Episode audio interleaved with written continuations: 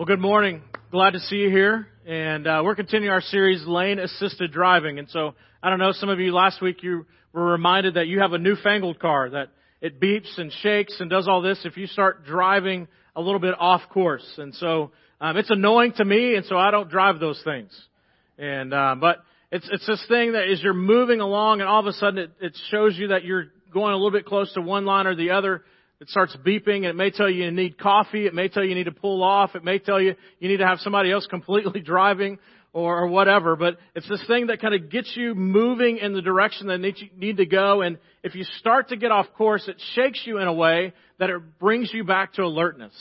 And then we applied that to this idea in Ephesians chapter five of that's how the Holy Spirit works in us and through us, is that there are those moments as we're going along the, the life as highway, and all of a sudden we kind of start to drift, or we kind of get drowsy or whatever, and the Holy Spirit inside of us begins to shake and, and beep, and so that we will be alert and attentive to the fact that we're drifting off the course that God has for us. And so this morning, if you have your Bibles, we're going to be looking at Ephesians chapter five, verse fifteen and following. And as again, as we talked about a little bit last week, this is Paul's writing to the church at Ephesus. And the church in Ephesus was a church that um, had a lot of wealth, had a lot of um, things at their disposal. Because of that wealth, it was a port city, and a lot of activity was going on. And so here Paul spends about three years of his life as a pastor and a church planter here in Ephesus, and um, to great effect. And one of the things about Paul's writings is that he starts off at the beginning of his writings talking about the blessings that we have because we are the child of God, and what it means to, to be a child of God, and the blessings that we have. And that um, then he talks about, as far as after the blessings, he talks about the behaviors that we should have. And this is one of those interesting things about being a follower of Jesus, is God bestows upon us the blessings before we even begin to behave. And so that behavior should come because of the understanding and the living out of the blessings. And that's an interesting thing for us as followers of Jesus. And what would that look like if we parent our own children that way? Sometimes that would be scary. Um, but what would it look like for us to bless our children just because they're our children? And uh, Paul talks about that, that that's how God treats us. He gives us grace and wealth even before we understand and even before we deserve it. So in Ephesians chapter five, looking at verse fifteen and following, it says, "So be careful how you live. Don't live like fools, but like those who are wise. Make the most of every opportunity in these evil days.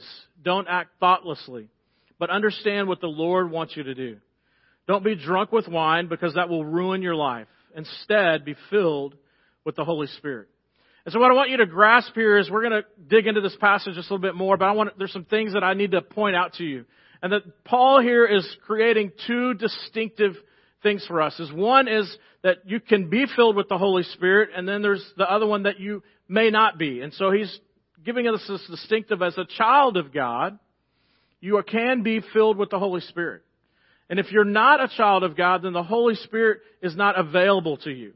And so what that looks like and what that means. But here's the interesting thing, is that every person from the moment that they are born has the ability to have a relationship, a one-on-one relationship with God the Father, but that only happens through the Holy Spirit. And so all of us, as we find out in Genesis chapter two, verse seven, all of us are created with a soul. In other words, some of you have heard of it as Jiminy Cricket or a conscience or something like that, but there is a soul that's created in us. And in Genesis chapter two, verse seven, when God created Adam, what does he do? He breathes his breath into him, his ruach, his pneuma. And in that moment, he creates a soul within us. And from that moment, we now crave and desire to have a relationship with our Creator. And so some would say, hey, I have a void. There's something missing. There's this God-shaped hole. Whatever terminology they use, it's coming back to this idea in Genesis chapter two, verse seven, is that when God created all of creation, the only thing that he created and breathed his breath into was the person of Adam. And so from that, we're able to have a relationship with him at that moment that we say yes to Jesus. That from Genesis chapter two, verse seven, all the way up till now and even in the further days, we're going to long for to have this relationship so that our spirit can be satisfied with the Spirit of God taking residence within inside of us. So all of us have a soul. We all have one. And that soul began at creation, but then also it helps us understand the difference between right and wrong. And in Romans chapter two, verses fourteen and fifteen, Verse fifteen specifically says, it demonstrated that God's law is written on their hearts, for their own consciences and thoughts either accuse them or tell them that they're doing right. And so that when God creates us and He speaks His breath unto us, in that moment of creating a soul, it also creates this morality within us, that we have this ability to know right and wrong because God's laws of morality are written on us. So you can look at the history of man throughout, and there's this common sense of right and wrong. So each one of us have a soul. This soul also allows us, not only do everyone have one, but when we say yes to Jesus, we can communicate one-on-one with God. That in that moment, the only thing that can satisfy the Spirit of God that was created us in Genesis is the Spirit of God Himself taking residence within inside of us. And that the only way that that miracle can happen is when we say yes to Jesus. Hebrews twelve twenty-five says, be careful that you do not refuse to listen to the one who is speaking. For if the people of Israel did not escape when they refused to listen to Moses, the earthly messenger, we will certainly not escape if we reject the one who speaks to us from heaven. In other words, we have the opportunity, when we say yes to Jesus, the Holy Spirit takes residence within inside of us. That you are a temple, that when God breathed His breath into Adam, that he became in that moment a temple of God, and that the temple is waiting for and wanting the Spirit of God to take residence within inside of it. And in that moment when that happens, we then have the ability to have this one-on-one communication relationship. So that as we're driving along the highway of life, whenever the car begins to shake, whenever the alerts begin to go off, that's not Jiminy Cricket. That's the Spirit of God telling you that you need to stop, you need to slow down, you need to turn off the radio, you need to have the alertness of God is speaking directly to your soul, and that that comes from that one-on-one relationship with Him. That your computer of your car has been inserted with something that other cars don't have because of your saying yes to Jesus. So then how do you, as a follower of Jesus, that someone who has the Holy Spirit has taken residence within inside of you, how do you hear from Him? One of the ways that you hear from Him is just this quiet, still voice. In First Kings chapter nineteen, we see that Elijah the prophet had, had gone away and he was waiting to hear from God. And there was a fire, there was a, a great storm, and there was all these other loud things that happened. And then in one moment, a quiet, still voice passed by. And that's when Elijah recognized that that was the voice of God. And so he steps out, steps outside of the cave and has a conversation with God. And that is true for us as well, as that many times God is just patiently talking and He's just waiting for the noise of our life for us to just push pause on it so that we'll be still long enough just to listen. Have you ever sat in front of a teacher and the teacher just begins teaching and the class is mass chaos and the teacher just begins talking at this almost like at a whisper? And all of a sudden the class, one person recognizes the teacher's talking, another one begins, and then all of a sudden the entire class gets quiet. And at that still small whisper that the teacher was talking in actually is a pretty loud, audible voice. But because of the chaos of the class, they weren't able to hear. But in that moment of quietness, the voice of the teacher is able to be heard. And that is what God does. Is there's so many times that He's talking, but the chaos of our life is going around that He's just waiting for us to just stop and to listen. The still, quiet voice. The second way that He talks to us is through life circumstances. There's a story about a, a man, a judge by the name of Gideon, and Gideon would have been called by God to do some something pretty powerful, pretty amazing, and Gideon was like, eh, I don't know if God's really asked me to do this. And so he did something that we do sometimes, and he threw out a fleece, literally a fleece, and he said, God, here's a fleece, and if you're really calling me, then this fleece will be wet and the rest of the ground will be dry. Will it happen? And he's like, ah, I don't know if that's really God. So God, this time, why don't we throw out the fleece and, you know, let's do the exact opposite. And it happens. And he's like, mm, okay, maybe. And we do that too, don't we? That sometimes we're like, God, I know that you're asking me to do this, or I feel confident that you're asking me to do this. So if you'll do X, then I will do Y. And He does it, and you're like, mm, I, I don't know. Let's do. And so we're consistently asking God to prove Himself, that we can hear His voice instead of. And that's that's for us. A lot of it, it's not that we don't trust God; it's that we don't trust that it's our ability to hear and know God's voice. So this life circumstances that happen, sometimes we like to say, hey, a door was closed or a window was open or whatever, but God is moving and directing our lives. And sometimes that life circumstances is that sometimes God tells us no, and we want to force a door open, and so we're trying to force some things that God doesn't have for us. Another way that God speaks to us is through Scripture. Psalm one nineteen, one oh five, if you've grown up around church or went to V B S or something, it's one that you probably had memorized. Your word is a lamp unto my feet, a light unto my path, right? And it guides me. And so that's true for us, is this this idea that every time that we open up God's word is that it's this light for us. It's a path that, you know, we get to see a little bit further. We get to see a reflection of us. God's word is a mirror. Another way that we learn from God is prayer. It's a thing that we struggle with. I think most of us that I talk with you and you're like, Pastor, how do I pray? I mean, Jesus himself even spent time talking to his disciples and saying, how do we pray? And it's uh, because we can't see, physically touch God. He's he's there, but we don't see him and out of it will touch him. So it's it feels weird to sit down across from someone and to have coffee with them and to talk with them and no one talking back. And you kind of like people will be like, hey, let's put a straitjacket on this guy. And um, what's going on? But but it is that idea of prayer, of us consistently, day after day, setting an appointment and sitting down and having a conversation in a relationship. For some of you, I've seen you praying in your cars. You don't have your eyes closed, but you're talking. Either that or you're singing really bad. And um, you're moving and you're going. But there's finding places to pray and have conversations. Another way that we hear from God is just having wise friends in our life. In Proverbs chapter twelve, verse fifteen, fools think their own way is right, but the wise listen to others. There's some loud noise going on. That means kids are having fun, okay? Everything's good.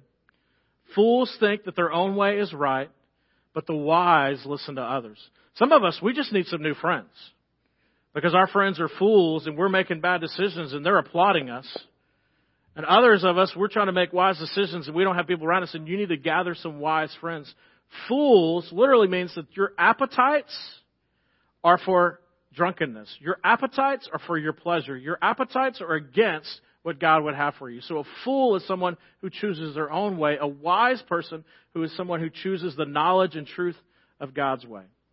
So reasons to listen to the Holy Spirit. In Ephesians chapter five, verse seventeen, the first thing that we see in that passage is that we're to be careful and to watch out. It's this idea of having a spirit of readiness and alert for the future danger. It's this notion that as we're driving along the way, that the car begins to shake, the alertness begins, and we're, we're awakened to the fact that there's possible danger ahead. Or even sometimes on your G P S, your car will say, hey, accident ahead, or there's police ahead. And so you begin to alertness of things that are in the future that are there before you. Sometimes we even see these signs and it says, curve, thirty-five miles an hour, slow down. And, and I think that at times we go, mm, it says thirty-five. Let's see what this baby can do at fifty-five.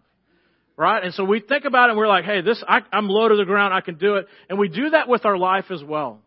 God, I know that you're saying there's a curve ahead, and I know that you say I should probably slow down to thirty-five, but I'm going to push this baby to the edge and see what it can possibly do. And then when we have an accident, even a little fender bender, we're like, why in the world would this happen? Why would God do this to me? And the whole time he's like, I put up signs. I told you over and over again, the little car said beep, beep, beep, beep, beep, and you said, okay. There's even a sign that said, hey, there's construction ahead, and you're like, it's for everybody else but me. Danger is ahead. Listen to the Holy Spirit. Be careful and watch out. The second thing that you can hear from the Holy Spirit is that we need to walk and to live and drive in, in our life in wisdom. That this idea of to live wisely is not just having knowledge, but it's the skill in living out that knowledge well. That it shows in a way that we walk straight. It shows in a way that we walk correctly. That wisdom is this idea of a practical knowledge of the true end and living life on purpose. And there's this absence of foolishness. Again, a fool is someone who foolishly de- pursues the things that they desire. They pursue the pleasures they want, and they pursue filling their appetites. Some of you think, man, I never do that. Listen, how many times have you put something on a credit card that you know that you don't need? Yeah, don't raise your hands. Right? And immediately what happens?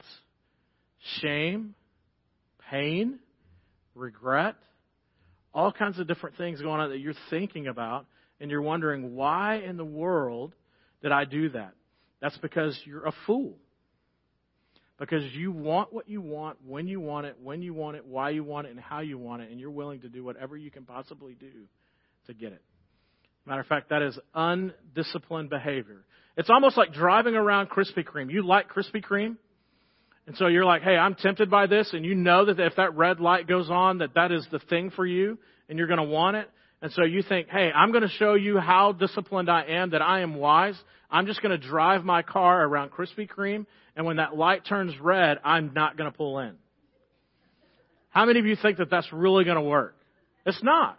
But we do that with our life of like, hey, I need to flee situations that tempt me, but instead I'm just going to drive around them and show you how long. I can make it fifteen minutes this time instead of five minutes. And then next time you're like, mm, I can make it thirty minutes. And then you bring friends in with you, and they want the donuts as well. And so there here you are. You're trying to find your drive and wisdom, but it's impossible for you to do. This undisciplined behavior. Our appetites are what they are, and if we pursue them and let them go, then that's when it's going to happen. The other thing that the Holy Spirit, reasons to listen to the Holy Spirit, is to actually cooperate with the Holy Spirit, that we move together with Him. Paul dr- draws this pretty, pretty um, tough distinction when he says, don't be drunk or actually debauch with wine, but be filled with the Holy Spirit. Now, why would he use such a such a distinction? One is debauchery literally means this extravagant squandering of our money and our appetites. So imagine somebody just walking into a room and they're literally just, they've got one hundred dollar bills and they're just throwing one hundred dollar bills because they think their bank account is going to continually be fulfilled. And Paul says that's what debauchery is like. Like you have thrown off restraint, no control. It's like being drunk. Now, not that any of you have ever been drunk, but you've probably seen people drunk. And what happens when someone is drunk? They're inebriated and they have lost all faculties, all ability to make wise decisions. They throw off the restraint and inhibitions, and trouble can happen. Some of the dumbest decisions, life-altering decisions that people have made have been because of being drunk. And so Paul draws this really beautiful distinction for us of, listen, if you want to live a debauched, drunk life, then you're throwing off the restraints. That's foolish living. You're not in control. You're totally at the disposal of your appetites and getting what you want. Where on the other side is to be filled with the Holy Spirit.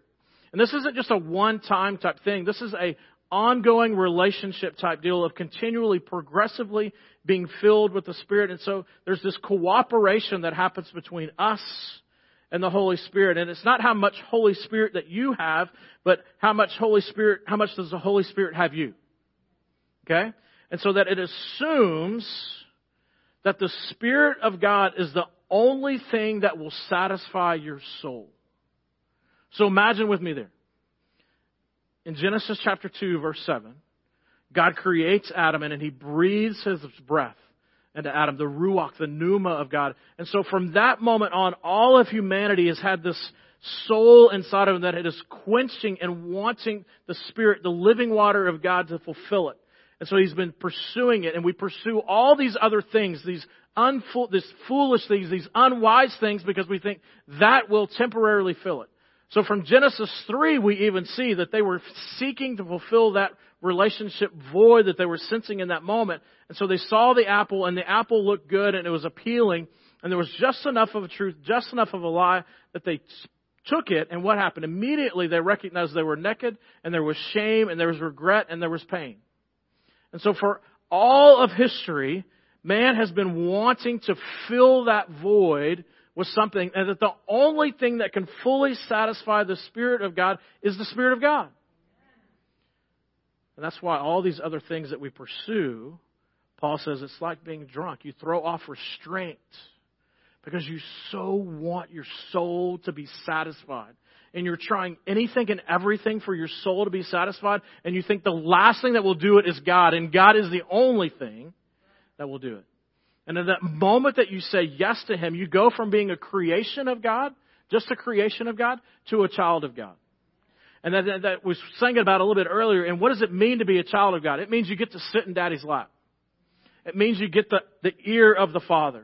It means that all the things of the Father are, are, are now of your inheritance. You have His last name, and that you're carrying on the characteristics of what it means to be a child of God. And before, outside of that, you didn't have the ability to have that one-on-one conversation with God.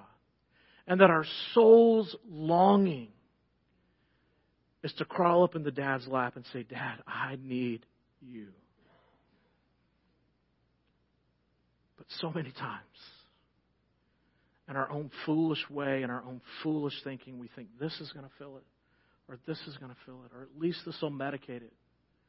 When the only thing that will satisfy is the Spirit of God. What does it look like for us to grow in that cooperation with the Spirit of God? It's kind of like this. I've been married for twenty-five years now. That's a long time. I was married when I was twelve. That's a long time. Here's the interesting thing. I love my wife more now than I did twenty-five years ago, and I know more about her. And that's the process of cooperating with the Holy Spirit. Day in and day out. Spending time together. The Spirit of God seeing the ugliness, the warts, all the different stuff. And still communing together every day. Getting up and saying, today is another day. It's not how much of the Holy Spirit do you have, but it's how much we're cooperating with Him and moving together. And that allows us in those moments to experience the sweetness, to be able to say, I don't need that out there. I've got the best thing right here in the person of Jesus Christ. And the Holy Spirit, in those moments where we begin to drift and begin to pursue other things that we think, oh, I see this over here, begin to move that direction, the alertness button goes off, the thing begins to shake and say, you know, you've gone down that path before. Do you remember what happened last time? Do you remember that X happened and you chose this and it didn't satisfy? And you're like, yes, and we agreed that we were going to stay on the path. Yes, but this time is going to be different. No, stay on the path. Because outside of the lane assist, there's rumble strips. Then there's guardrails. Some of you are driving really nice cars. And there's no way that you want to even come close to those guardrails, but you push the limit. I know, God, it says thirty-five, but surely I can do fifty-five in this cool car. The challenge for us as His children is to hear the voice of God. And in those moments, truly say, I don't drive the car, you do.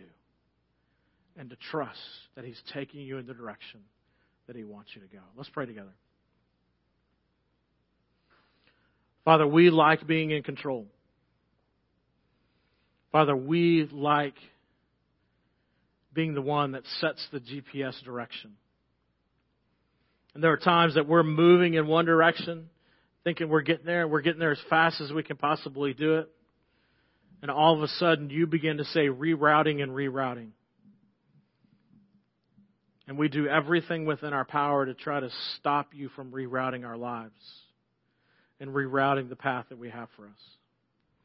And Father, every single time that we choose a different path, there's shame, there's pain, there's regret, there's wrong destinations. We're in the wrong place at the wrong time because we chose to be there. We're in debt. We're not free because we chose foolishness over wisdom. And all the while, your Spirit was beeping and shaking our hearts and our souls and saying, don't do it. Don't forget. Remember last time, don't do it. But we think this time will be different than last time. That we're smarter than you. Father, we confess that. We give that to you, Father. May we trust that still, small, quiet voice. May we trust the author of the words. May we trust you and that you have what you have for us is best. And not seconds or thirds, but it is first place. It is the best of the best. For God the Father only gives His children the best things. It's in your Son's name that we pray. Amen.